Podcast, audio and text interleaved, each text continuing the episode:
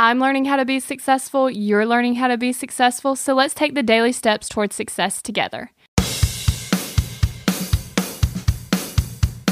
We're talking about what you can be grateful for. We all hear these normal things to be grateful for, the kinds of things that people say at Thanksgiving, like my family, the roof over my head, food and water, those kind of things. And you really should be grateful for those things. But you can also be grateful for the small things. You can be grateful for new shoes, lip gloss, sunshine, anything like that. Just be grateful for anything and everything. Because sometimes you think something seems bad, but it actually is a good thing. I want to share this story with you. I'm not really sure where I read it at, but I really had to tell you because it shows you that you can be grateful for anything, even if the thing seems bad. So, we all know what happened on 9 11. A plane crashed into the Twin Towers. But what most people don't know is someone somewhere was running late. This guy was running late to work. He thought it was awful that he was running late. He thought his luck was just awful that he caught this bad luck of getting caught in traffic. Except here's the thing if he wasn't late, he would have most likely died. This one lady, she had to go pick up donuts before work and she dropped them and had to go back and wasn't there when the plane crashed into the Twin Towers. So whenever I'm running late or something bad happens, I'm like, oh my gosh, I'm going to be late to work. I think, you know what? Maybe it's okay because you don't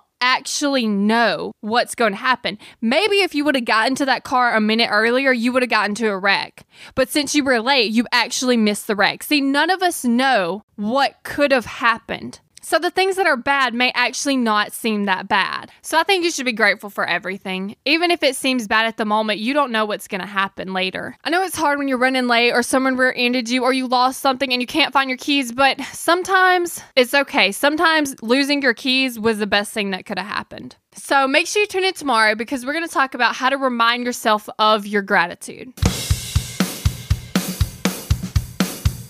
We're in this together, one step at a time. Have you found yourself Googling, How do I stop procrastinating?